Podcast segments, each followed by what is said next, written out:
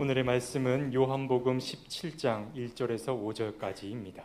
예수께서 이 말씀을 마치시고 눈을 들어 하늘을 우러러 보시고 말씀하셨다. 아버지 때가 왔습니다. 아버지의 아들을 영광되게 하셔서 아들이 아버지께 영광을 돌리게 하여 주십시오. 아버지께서는 아들에게 모든 사람을 다스리는 권세를 주셨습니다. 그것은 아들로 하여금 아버지께서 그에게 주신 모든 사람에게 영생을 주게 하려는 것입니다.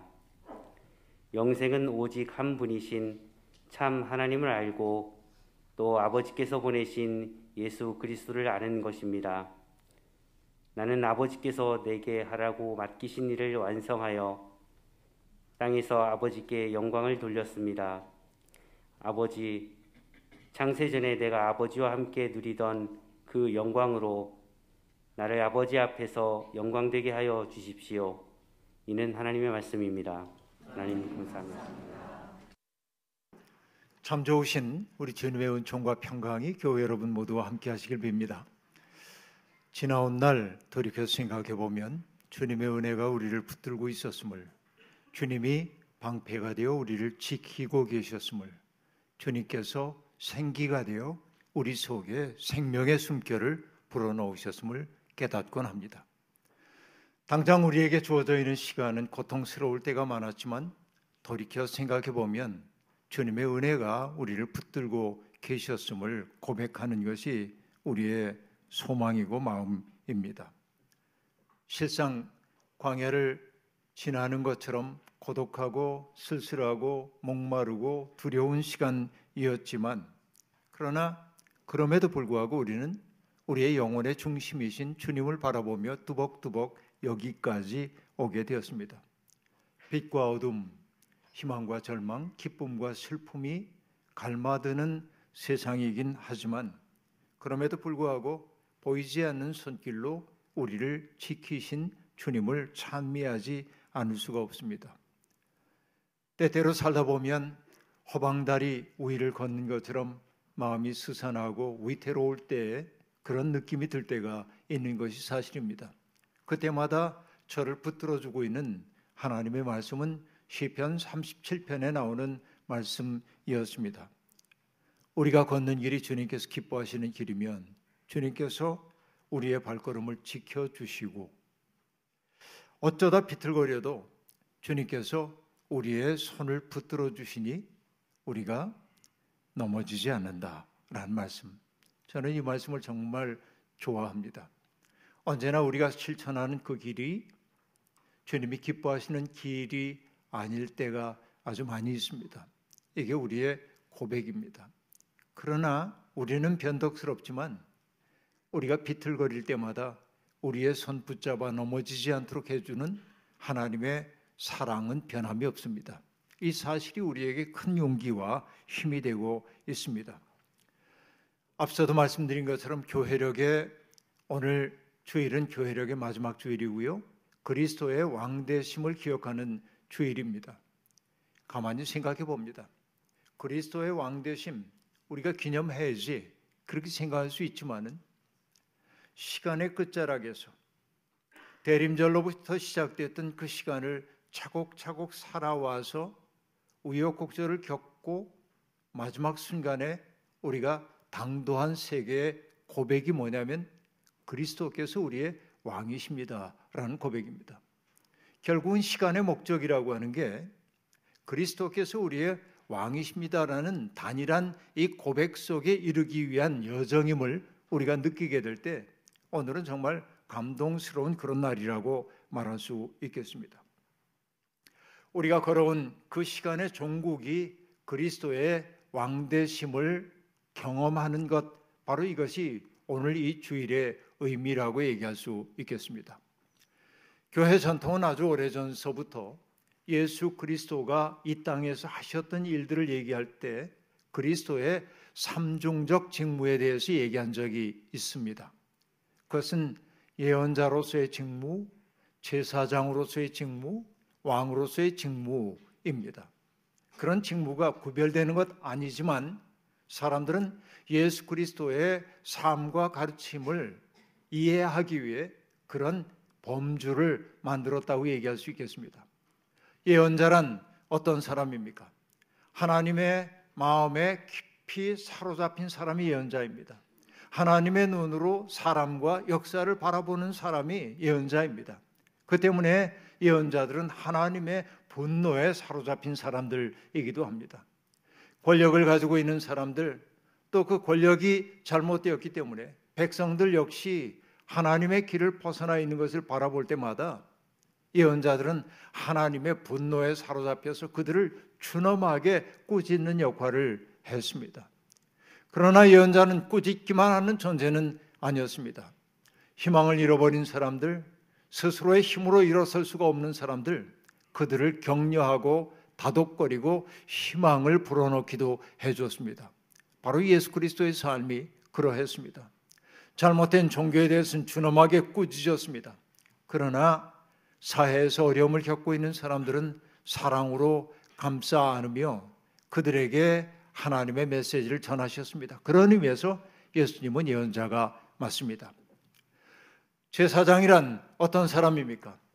하나님과 인간 사이에 죄로 말미암아 끊어졌던 그 관계를 회복하도록 하는 존재가 중보자인 것이 바로 제사장이라고 얘기할 수 있겠죠. 예수 그리스도는 바로 그런 일을 하셨습니다. 하늘과 땅 사이에 연결하는 다리를 놓으신 분이 예수 그리스도이십니다. 히브리서의 고백에 의하면은 예수님은 스스로를 제물로 바치신 제사장이셨습니다. 그분은 우리의 모든 연약함을 다 이해하셨기 때문에 오늘 고통을 당하는 모든 사람들을 함께 이해하고 아파하신다고 얘기합니다. 그런 의미에서 주님은 제사장이신 게 맞습니다. 주님이 왕이라고 하는 고백은 무엇입니까? 주님은 지배하는 왕, 힘을 가지고 누군가를 압도하는 왕이 아니었습니다. 예수 그리스도를 우리가 왕이라고 고백하는 것은 그 압도적인 힘에 내가 굴복했기 때문이 아닙니다. 예수 그리스도의 가없는 사랑을 경험했기 때문에 그렇습니다. 하나님과 같은 분이시지만은 그러나 자기를 비워 종의 몸을 입고 이 땅에 내려오셔서 죽기까지 복종을 하셨습니다. 한없는 섬김 그 바탕에는 우리에 대한 깊은 사랑이 있었죠. 그러나 하나님은 그를 그 낮은 자리에 버려두지 아니하시고 그를 지극히 높여 모든 이름 위에 뛰어난 이름으로 삼아 주셨다고 말합니다. 바로 그것이 왕적 존재로서의 예수 그리스도입니다. 주님은 높이 올리우셨습니다. 지배하기 위해서가 아니라 더 큰 사랑을 베풀기 위해서. 바로 이것이 예수 그리스도의 왕적 직무라고 얘기할 수 있겠습니다. 요한복음 13장에서 17장까지의 말씀은 예수님께서 이 지상에서의 생을 마감하고 하늘에 오르실 날이 다가온 것을 아셨기에 이 땅에 남아 있는 제자들을 위해 하나님께 간절히 기도하고 그들이 어떻게 하나님 나라의 백성으로 살아가야 하는지를 가르치고 그들을 격려하기 위한 내용으로 채워져 있습니다. 그렇기 때문에 복음서 가운데 예수 그리스도의 마음이 가장 올곧게 담겨 있는 곳을 들려고 한다면 저는 요한복음 13장부터 17장까지를 들고 싶습니다. 여러분 바빠서 성경 읽을 시간이 없다고 한다면 그래도 이 몇 장 안 되는 그 불과 다섯 장에 불과한 그 성경을 읽으면 그리스도의 마음이 무엇인지를 여실히 느낄 수 있으리라고 생각해 봅니다. 13장은 이렇게 시작되죠. 예수님이 이제 이 세상을 떠나 아버지께로 돌아가셔야 할 때가 된 것을 아셨습니다. 그리고 뭐라고 얘기합니까? 돌아가셔야 할 때가 된 것을 아시고 세상에 있는 그의 제자들을 사랑하시되 끝까지 사랑하셨다. 이렇게 말합니다. 여러분 이 대목을 읽을 때마다 마음속에 감동이 밀려옵니다. 남겨진 그 제자들을 사랑하시되 끝까지 사랑하셨다는 이 말씀 말입니다. 이 사랑이 우리를 붙들고 있습니다. 16장 말미에서 예수님은 제자들에게 혹진하게 얘기합니다. 너희들이 이 세상에서 나의 제자로 산다고 하는 거 그거 쉬운 일 아니야. 아마 많은 어려움이 너희들에게 닥쳐 올 거야. 주님은 정직하게 그렇게 말씀하셨습니다. 나를 믿었기 때문에 너희들 모든 어려움으로부터 벗어날 거야. 이렇게 얘기 안 합니다. 왜냐하면 주님은 이 세상을 지배하는 것이 어둠임을 알았기 때문에 그렇습니다. 사탄은 어둠을 좋아하죠. 사탄에게 굴복하고 있는 사람들 또한 어둠을 좋아합니다. 어둠 속에서 누릴 것을 다 누리고 살고 있는 사람들은 자기들의 부끄러운 모습을 폭로하는 존재들을 미워할 수밖에 없습니다. 바로 이것이 빛이 세상에 왔지만은 세상이 어둠인 거로 주님을 맞아들이지 않았다고 하는 요한복음의 일관된 사고인 것입니다. 주님이 그러하신 것처럼 예수님의 제자들도 하나님 나라식 삶의 방식을 세상 앞에 가지고 들어가게 될 때 기득권을 누리고 있던 수많은 사람들은 자기들의 삶의 토대가 흔들리는 것을 느낄 수밖에 없고 그 때문에 제자들은 미움을 받을 수밖에 없다는 것입니다. 살다 보면 우리가 미움을 받기도 합니다만 여러분 내가 미움받는데 난 미움받는 거 즐겨 그럴 사람은 없죠. 미움받는 거 어려워요. 누가 나를 비난하면 힘들어요. 그것 때문에 가만히 성찰해 보면 그 비난이 별거 아닌 거 알 때가 많이 있지만 그래도 영향을 받을 수밖에 없는 게 사람입니다.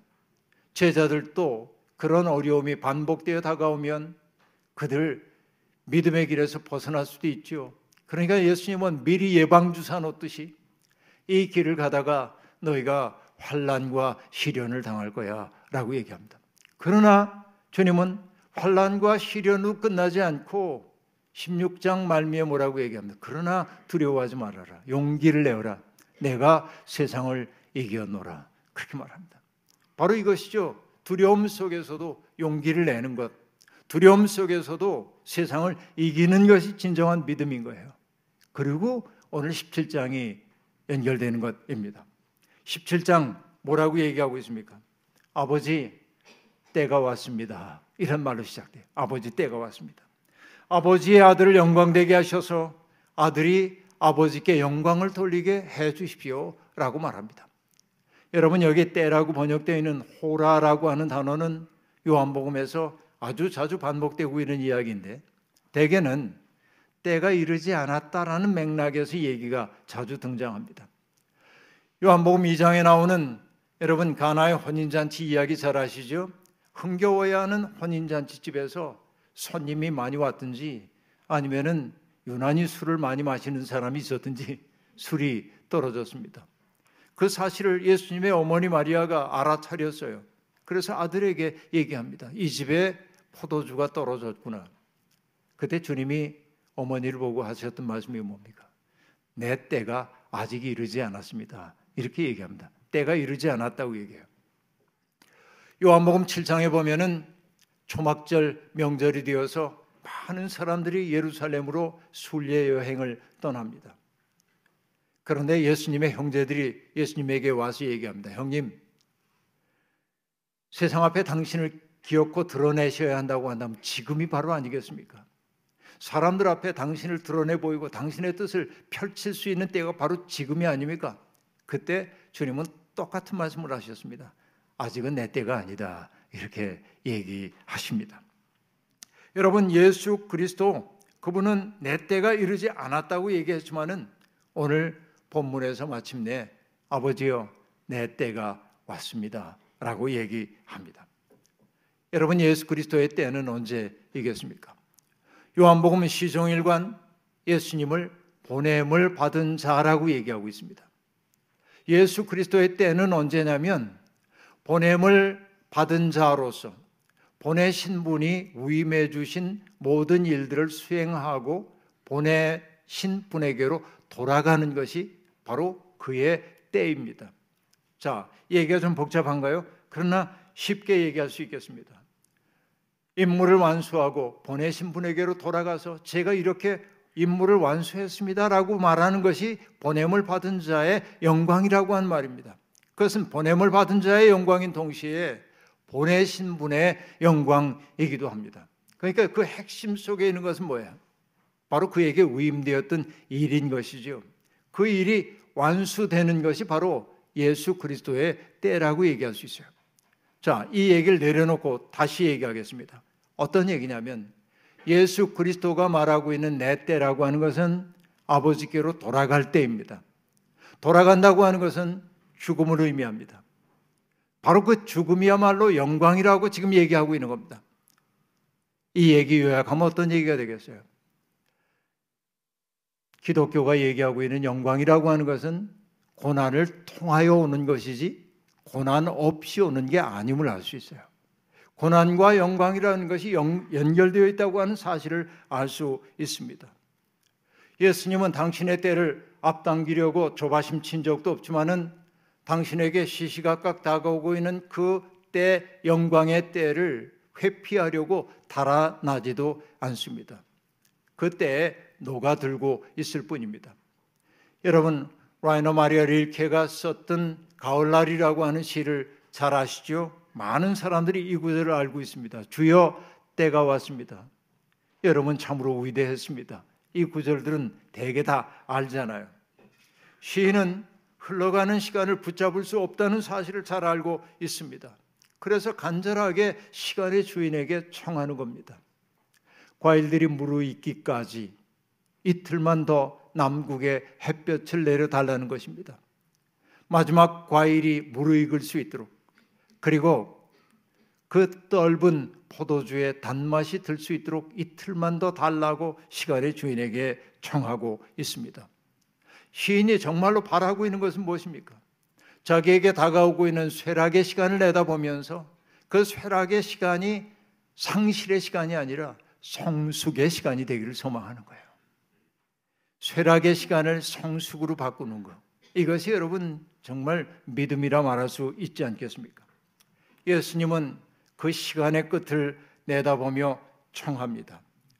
아버지의 아들을 영광되게 하셔서 아들이 아버지께 영광을 돌리게 해 주십시오. 자, 이 말은 여러분 흔히들 얘기하는 것처럼 하나님께 영광의 박수를 보냅시다 하고 박수 치는 이 이거 아니에요. 이 말은 당신을 높여달라고 하는 청이 아닙니다. 달려갈 길 다 마칠 때까지 하나님이 그에게 맡기신 그 모든 일들을 온전히 수행할 때까지 비록 풀무불 속을 통과해야 한다 할지라도 그걸 피하지 않고 내 삶으로 맞아들일 수 있도록 하심으로 아버지의 영광을 드러내게 해달라는 것입니다. 바로 이것이 영광된 삶입니다. 앞에서 여러분 그리스도교의 영광은 고난을 거친 영광이라고 얘기했던 까닭이 바로 거기에 있습니다. 주님은 죽음을 꿈의 좌절이나 패배로 받아들이는 게 아니라 생의 완성으로 삼으려 하십니다. 바로 이것이 영광입니다. 보냄을 받은 존재인 예수 그리스도 그분에게 죽음은 보내신 분에게로 돌아가는 과정입니다. 돌아감이 기쁨이 되기 위해서는 어떻게 해야 할까요? 그분이 맡겨주신 일을 옳게 다 수행해야만 합니다. 그래서 여러분 십자가상에서 주님이 하셨던 말씀이 중요합니다. 다 이루었다. 라는 말 말입니다. 정말 남김없이 그분이 맡기신 일을 다 이루었게 할 수 있었던 말입니다. 그 말을 조금 더 풀어 얘기하면 하나님이 예수 그리스도를 보내면서 그에게 권세를 주셨어요. 그 권세를 가지고 사람들을 다스리려는 거예요. 그때의 다스림은 폭력으로 누군가를 강압하라고 하는 이야기가 아니었음을 우리가 알 수 있습니다. 주님이 다스림의 권세를 가지고 해야 하는 일은 뭐냐면 아버지께서 이끌어 주신 사람들이 영생을 누리도록 하는 것이었습니다. 주님은 바로 이게 당신의 소명임을 알았습니다. 사람들은 영생하면 흔히 어떻게 생각합니까? 영생은 영원히 사는 것, 시간의 무한한 연장, 이걸 영생으로 생각합니다. 그러나 그것은 우리의 편견일 뿐입니다. 성경이 말하고 있는 영생이라고 하는 건 시간을 무한히 누리는 게 아니라 우리의 시간이 질적으로 변화되는 것을 의미합니다.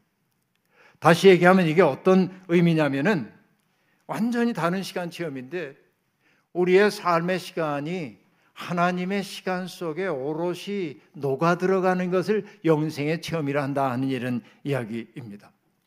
여러분 때때로 하나님의 시간이 우리의 일상적 시간 속에 뚫고 들어올 때가 있습니다. 그때 여러분 어떤 일이 벌어집니까? 이전에 나와 너를 갈라놓고 있었던 장벽들이 무너지는 것을 경험합니다.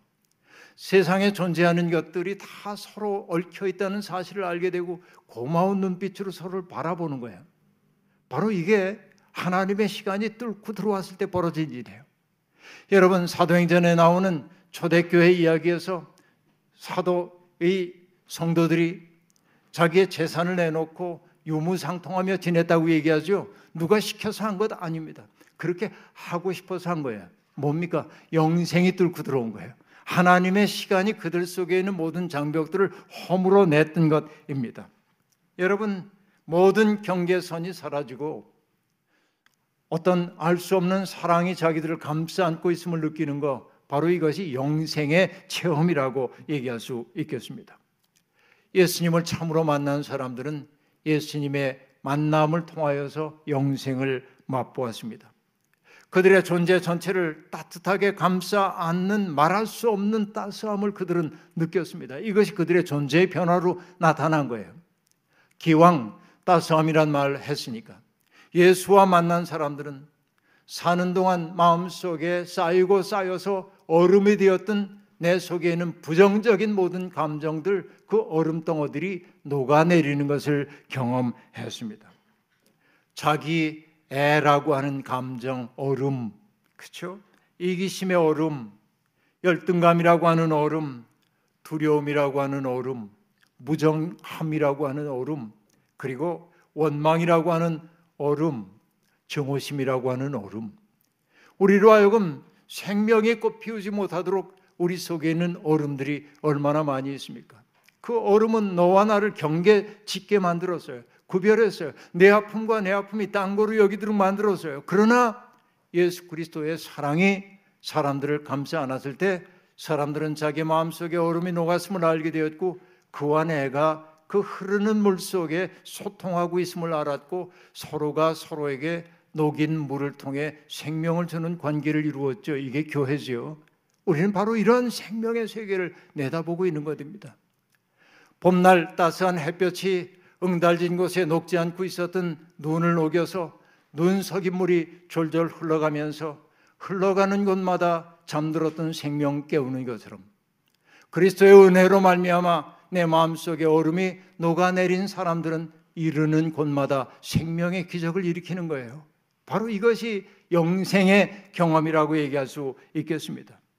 그 때문에 요한은 그 영생이란 말을 이렇게도 표현합니다. 영생이란 오직 한 분이신 참 하나님을 알고 또 아버지께서 보내신 예수 그리스도를 아는 것이다. 이렇게 말합니다. 성경에서 안다라고 하는 단어는 누군가에 대한 정보를 내가 입수했다는 말이 아니고 그와 속속들이 친밀한 관계를 맺게 됨을 뜻하는 단어이죠. 그러니까 여러분 우리가 하나님을 안다라고 하는 말은 하나님과 친밀하게 사귄다는 말이고 친밀한 사귐은 어떤 결과를 가져옵니까? 내가 누군가를 사랑한 때 사귐을 통해 사랑하게 될 때 사랑하는 사람의 고통은 내 고통입니다. 사랑하는 사람의 기쁨은 내 기쁨입니다. 우리가 하나님을 안다고 하는 것은 뭐냐면 하나님이 마음 아파하는 일이 내게도 마음 아프게 느껴지고 하나님이 기뻐하는 일이 내게도 기뻐지는 거예요. 예수를 안다는 것도 똑같은 얘기라고 얘기할 수 있겠습니다. 여러분, 바로 이게 사랑의 신비입니다. 그 때문에 여러분, 사랑이라고 하는 거 뭐냐? 자기 애의 감옥으로부터 우리를 해방해 줍니다. 내 마음 속에 돌문이 열리고 너를 향해 내 마음을 선물로 주기 때문에 그렇습니다. 사랑 안에 있을 때 우리는 미래에 대한 두려움, 미래에 대한 후회의 감정에 사로잡히지 않습니다. 과거는 지나갔고 주님께서 용서하셨기 때문에 그렇습니다. 미래에 대한 불안에도 사로잡히지 않습니다. 미래는 오지 않았지만은 미래조차 하나님의 선물임을 알기 때문에 그렇습니다. 바로 이것이 사랑 안에 있는 사람의 자기 초월인 것입니다. 그런데 여러분, 오늘날 우리 개신교회는 어떠합니까? 하나님을 잘 안다고 스스로 말하는 사람들, 예수를 가장 뜨겁게 믿는다고 하는 사람들, 그들의 모습은 어떠합니까? 과연 그들 속에 얼음이 녹아 내렸습니까? 자기의 애라고 하는 얼음이 녹아 이렇게 사람들이 하나로 부둥켜 안는 따스함이 그들에게 있습니까? 사소한 차이를 못 견뎌 부르르 떨고 다른 이들을 함부로 정죄하고 혐오감을 드러내는 사람들 그들은 안타깝게도 입술로는 하나님을 고백하나 하나님을 전혀 알지 못하는 이들입니다. 잘못된 종교는 자기 애를 강화하도록 사람들을 유혹합니다. 그 때문에 거기에 미혹된 사람들은 자기가 잘 믿는 줄로 착각하고 있습니다. 이것처럼 딱한 일이 없습니다, 세상에. 여러분, 미국의 신학자인 라이놀 니버라고 하는 사람이 했던 말이 떠오릅니다. 다른 사람을 부당하게 대우하는 것은 자기의 내면에 있는 우상에게 굴복한 것이 사회적으로 드러난 결과다. 그렇게 얘기하는 거예요. 우리 안의 우상은 뭡니까?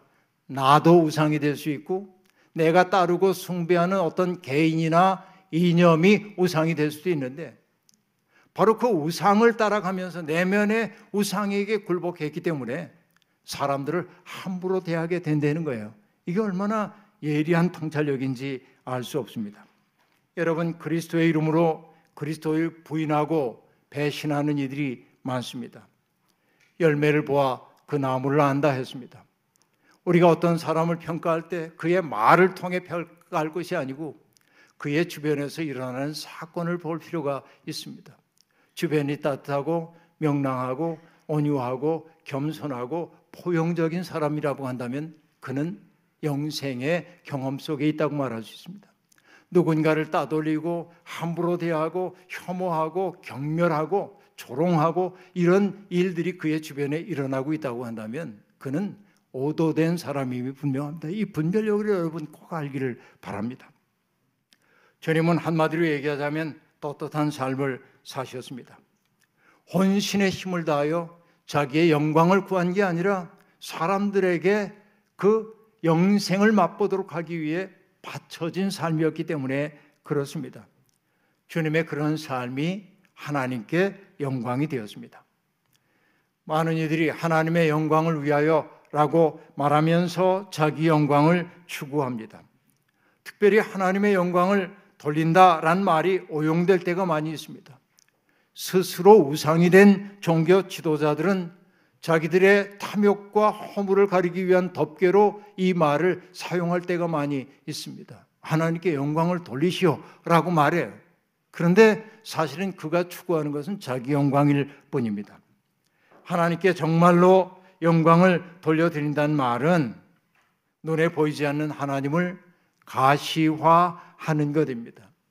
내가 그렇게 살았던 이 사람들이 하나님이 계신지 몰랐지만 당신을 보니까 하나님 계실 것 같아요. 이때 나는 영생을 누리는 사람이라 얘기할 수 있다 하는 얘기입니다.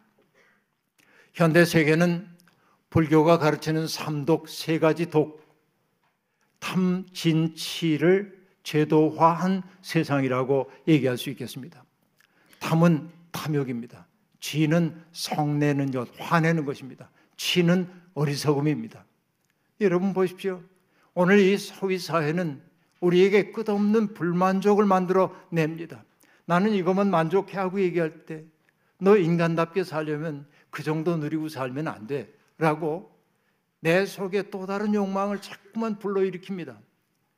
이 소비 사회가 가장 싫어하는 사람이 누구인지 여러분 아시죠? 만족할 줄 아는 사람입니다. 만족할 줄 아는 사람은 소비 사회가 정말 미워합니다. 그러니까 끝없이 탐욕을 불만을 만들어내는 게 이 소비사의 특색이라고 얘기할 수 있겠습니다. 그러니까 여러분 내가 내 삶을 누리지 못하도록 만드는 거예요. 그러나 이제 탐심이 지배하는 곳은 어디입니까? 적대적 공간이에요. 탐심이 지배하는 세상은 제로섬 사회입니다. 그 게임이 일어난 곳이에요. 내가 많은 것을 누리기 위해서는 다른 사람의 몫을 뺏어야 하기 때문에 그렇습니다. 원망이 생깁니다. 불평이 생길 수밖에 없습니다. 적대감이 누적되는 겁니다. 여기에서 소외된 사람들은 뭐 합니까? 화를 내는 거죠. 오늘 여러분 현대인들이 얼마나 화를 잘 내는지 모릅니다. 조금만 건드리면 폭발할 것 같은 표정을 짓고 있습니다. 조그만 불편도 참아내려고 하지 않습니다. 그리고 참지 않는 게 자기의 권리라고 얘기합니다. 난 바보처럼 당하지 않을 거야 된다라고 말하며 화낼 준비를 하고 있어요. 이게 여러분 권리처럼 보이지만 미혹되었기 때문에 그런 거죠. 그리고 여러분 어리석음이라고 하는 게 무엇입니까? 인간의 인간다움이라고 하는 영적 존재이기 때문이에요. 그런데 소비사회는 우리가 영적 존재라고 하는 사실을 망각하도록 만들어요. 자꾸만 하나님 없이 사는 게 익숙하도록 만들어요. 그래서 제가 즐겨하는 표현으로 얘기하자면 소비사회는 인간을 납작하게 만들어요. 인간 본래 영혼을 가지고 있어서 정말 전체적 사고를 해가면서 살 줄 아는 게 인간다움이에요. 그런데 여러분 우리나라만 하더라도 학력 수준이 얼마나 높습니까? 그러나 어리석습니다. 삶을 전체로 바라보는 능력이 없기 때문에 그래요. 이게 우리의 현실입니다. 삶이 복잡해졌습니다. 그러다 보니까 날마다 내 앞에 당도하는 시급한 일을 처리하느라고 정말 인생에서 중요한 일들을 소홀히 하고 있습니다. 가족 간의 유대는 점점 흐릿해지고 있죠. 가족 간에도 돈 문제 때문에 갈라서는 사람들이 많이 있죠. 친구들과의 우정 지속하기 위해 시간을 함께 들여야 하는데 서로 바쁘기 때문에 만나지 못하죠. 우정을 위한 여백 만들지 못합니다. 그리고 인간이 인간다운 것은 아름다움을 향유할 수 있는 능력이 있어야 하는데 우리는 아름다움 옆을 스쳐 지나갈 뿐 그걸 누리진 못하죠. 왜? 바쁘기 때문에. 분주함이 우리에게 있어서 입체적 사고를 빼앗아 버리고 말았습니다. 그런데 우리의 삶이 분주해질수록 이상하게 내 인생이 풍요로워지는 게 아니라 내 인생이 외롭고 쓸쓸하고 우울증이 우리를 찾아옵니다. 이거 우리가 다 경험하는 바입니다. 세상에 가득 찬 하나님의 기적을 알아차리지 못한 채 어지러운 속도에 적응하느라 허둥거립니다. 정치와 경제가 우리의 삶을 과잉 대표합니다. 나와 정치적인 입장이 다른 사람들을 미워하고 혐오하고 조롱하는 일에 우리의 힘을 너무 많이 쓰고 지내고 있습니다. 이래서 우리 사회는 점점 어두워지고 있습니다. 따뜻한 말, 격려하는 말 사라지며 저주하는 말과 조롱하는 말들이 들려와 우리의 귀를 어지럽힙니다. 내면에 고요함이 없습니다. 교회가 서야 할 자리는 바로 여기입니다. 새로운 세상을 새로운 세상을 시작해야 합니다. 그리고 지금이 바로 그때입니다. 만날 수 없던 사람들이 만나도록 다리를 만들고 덧없는 인생살이에 지친 사람들이 영생을 맛볼 수 있도록 돕고 적대감이 넘치는 세상에 살며 지친 사람들에게 환대의 공간을 열어두어 그곳에 가면 마음이 편안해지고 내가 나답게 있을 수 있는 장소를 마련해 주어야 합니다. 억울한 일 당한 사람들의 눈물 닦아줘야 합니다. 불의한 사람들이 더 이상 득세하지 않은 세상 만들기 위해 때때로 투쟁을 하기도 해야 합니다. 바로 이게 믿는 사람들의 소명입니다. 그 소명에 우리가 집중할 때 우리의 삶은 단순해지고 그 단순함으로부터 파워가 생겨나는 것입니다.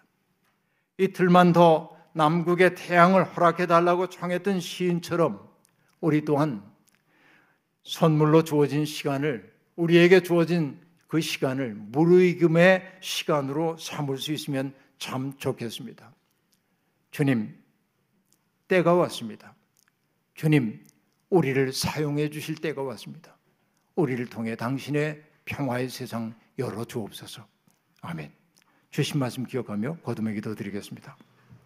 하나님, 예수님은 하나님께서 당신에게 주신 권세를 가지고 아버지께서 이끌어 주신 모든 사람들을 영생의 길로 인도하는 일에 진력을 다하셨습니다.